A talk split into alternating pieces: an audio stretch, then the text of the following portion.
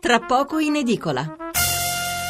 Allora, ancora qualche minuto in compagnia di Vincenzo Forti. Vincenzo, le volevo chiedere, intanto va bene, c'è una domanda da parte di Ambrogio da Roma che chiede se siete anche riusciti a dormire. Sì, sì, qualche ora abbiamo dormito, se no li so tutte quelle ore, qualche ora abbiamo anche dormito. Ma cioè vi accorgevate che stavate dormendo, che eravate svegli o il dormiveglia perché poi con la stanchezza e il freddo No, no, abbiamo dormito, abbiamo dormito. eravate coscienti anche, diciamo. Sì, sì, sì, sì, sì. E eh, allora arriviamo a sabato, no? Cioè passano i giorni e voi state lì abbracciati con difficoltà anche a muovervi. e Sì, vi, sì. vi potevate sdraiare però, mi, mi- mi Sì, sì, detto. sì, sì, sì, siamo stati sdraiati. Stavate sdraiati per- terra sulla neve o che cosa c'era per terra? No, stavamo su un divano dei vimini. Quindi eravate sdraiati su questo divanetto Sì, sì, sì. che non era stato schiacciato, insomma, da No, non no, era diciamo non era stato schiacciato. Ho capito, quindi almeno un posto, un minimo comodo era.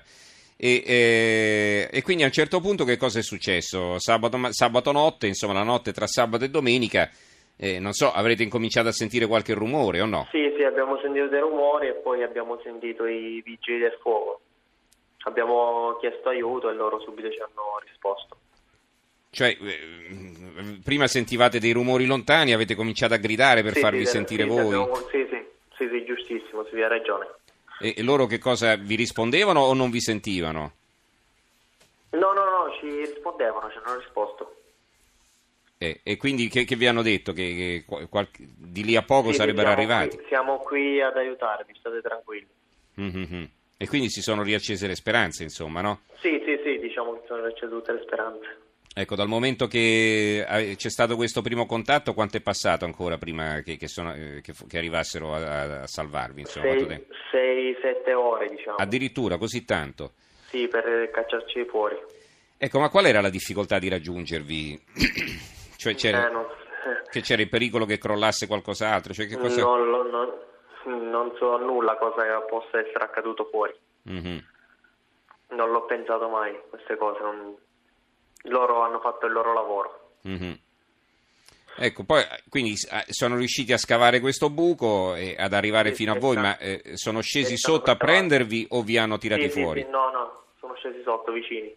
Sono arrivati sotto, quindi vi hanno legati, come, come- come vi hanno tirati fuori? No, no, dai, dai piedi ci hanno tirato lentamente, con delicatezza e ci hanno fatto uscire. Ecco, immagino eh, la gioia incontenibile no, di questo Sì, momento. sì, certo, certo, eravamo felici in quel momento. I vostri familiari quando hanno saputo che eravate stati salvati? Subito? Erano, erano lì in zona, per esempio, vicino al... Sì, erano nel campo base, non so bene tutti i dettagli adesso, Mhm. però l'hanno saputo. E dove siete stati Sono portati? subito- Subito in Sì, in, ospedale? ospe- sì, in ospedale a Pescara. Ecco, le vostre condizioni erano buone però per fortuna, no? Sì, sì, diciamo, stavamo abbastanza bene. Quindi quali erano le conseguenze? Probabilmente eravate un po' infreddoliti o Sì, sì, il freddo era, il freddo più che altro. sì. Senta, questa, questa esperienza, e poi la salutiamo, insomma, que- questa esperienza come, come segnerà la sua vita secondo lei? È una cosa che rimarrà per tutta la vita. Lei che lavoro fa adesso? Io ho una pizzeria Giulianova. Ha una pizzeria Giulianova, ecco. Sì, sì, sì. sì. Quindi è tornato lì al lavoro, immagino anche la Sì, festa diciamo, con tutti i suoi amici. Sì, sì, Mm. Sì, sì, fra pochi giorni tornerò a Ah, fra pochi giorni tornerà a lavorare. Sì, sì, ecco. sì, sì. Quindi sono cose che naturalmente, chiedo scusa, naturalmente non si dimenticano, rim- rimarranno per sempre. No, eh, rimarranno per tutta la vita. eh, rimarranno per tutta la vita, certo. eh. Sì. Vincenzo, allora eh, tanti cari auguri a lei e alla sua ragazza, insomma Va siamo bene, contenti che è andata così, eh? anche se purtroppo ci sono tante persone che non ce l'hanno fatta, ma insomma eh, c'è anche qualcuno come voi che ha avuto la fortuna di riuscire a salvarsi. Grazie Vincenzo per essere stato con noi, buonanotte. Va bene. Buonanotte a Vincenzo Forti, superstite dell'hotel Rigopiano. Eh, allora abbiamo però due telefonate ancora su questo argomento e poi eh, passiamo a presentare il nuovo numero di Panorama. Eh, Roberto da Roma, buonasera. Buonasera direttore, e complimenti per la trasmissione. Ma io volevo fare Grazie. una puntualizzazione, eh, mi sono informato su internet, ma l'albergo era sito nel Parco Nazionale dell'Abruzzo, Ma in, generalmente non dovrebbero essere vietate le costruzioni, so, anche in qualsiasi parco nazionale dovrebbero essere abolite. Io non so come siano state date prima di tutto queste concessioni tanti anni fa, mm-hmm. perché un parco nazionale dovrebbero essere, cioè il parco nazionale dovrebbe essere per gli animali, per la fauna, per la gente. Però non è esattamente così Roberto, eh, perché lei pensi ci sono interi, interi paesi nei, all'interno dei parchi nazionali, eh? cioè il parco nazionale non è diciamo una zona recintata solo per gli animali sono aree vastissime, quasi intere province, capisci? Dove dentro ci sono paesi, strade, ponti, c'è tutto, insomma. Quindi certo c'è un'attenzione particolare alla, alla natura, ma eh, questo diciamo, non proibisce di realizzare costruzioni eh, fatte a regola d'arte con i dovuti permessi, ecco tutto qui.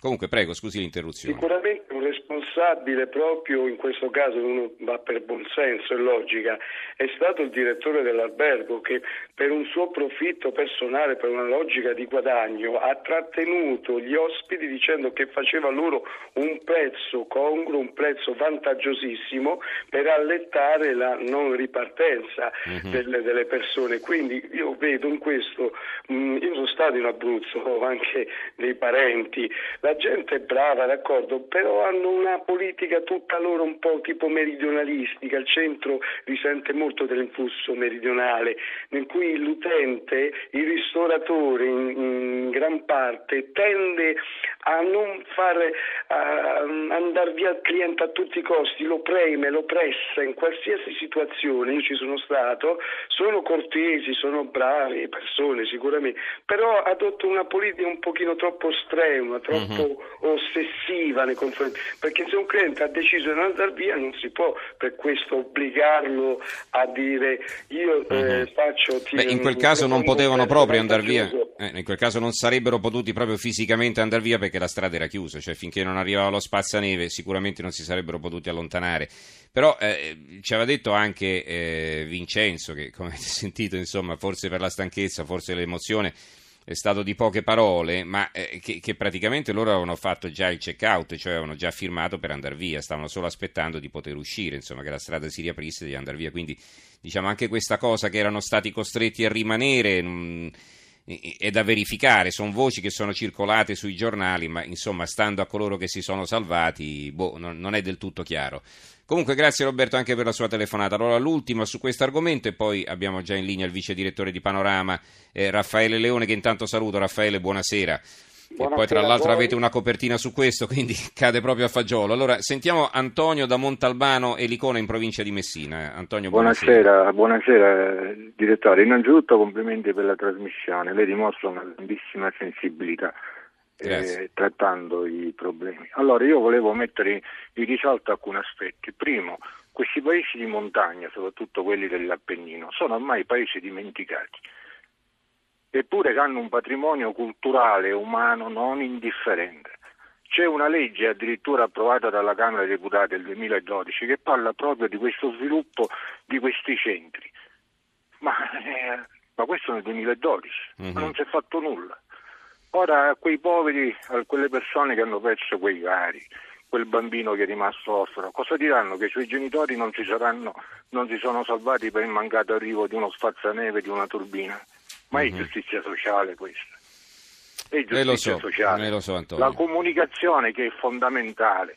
Io oggi ho sentito alla radio e non le posso nascondere che mi sono anche commosso.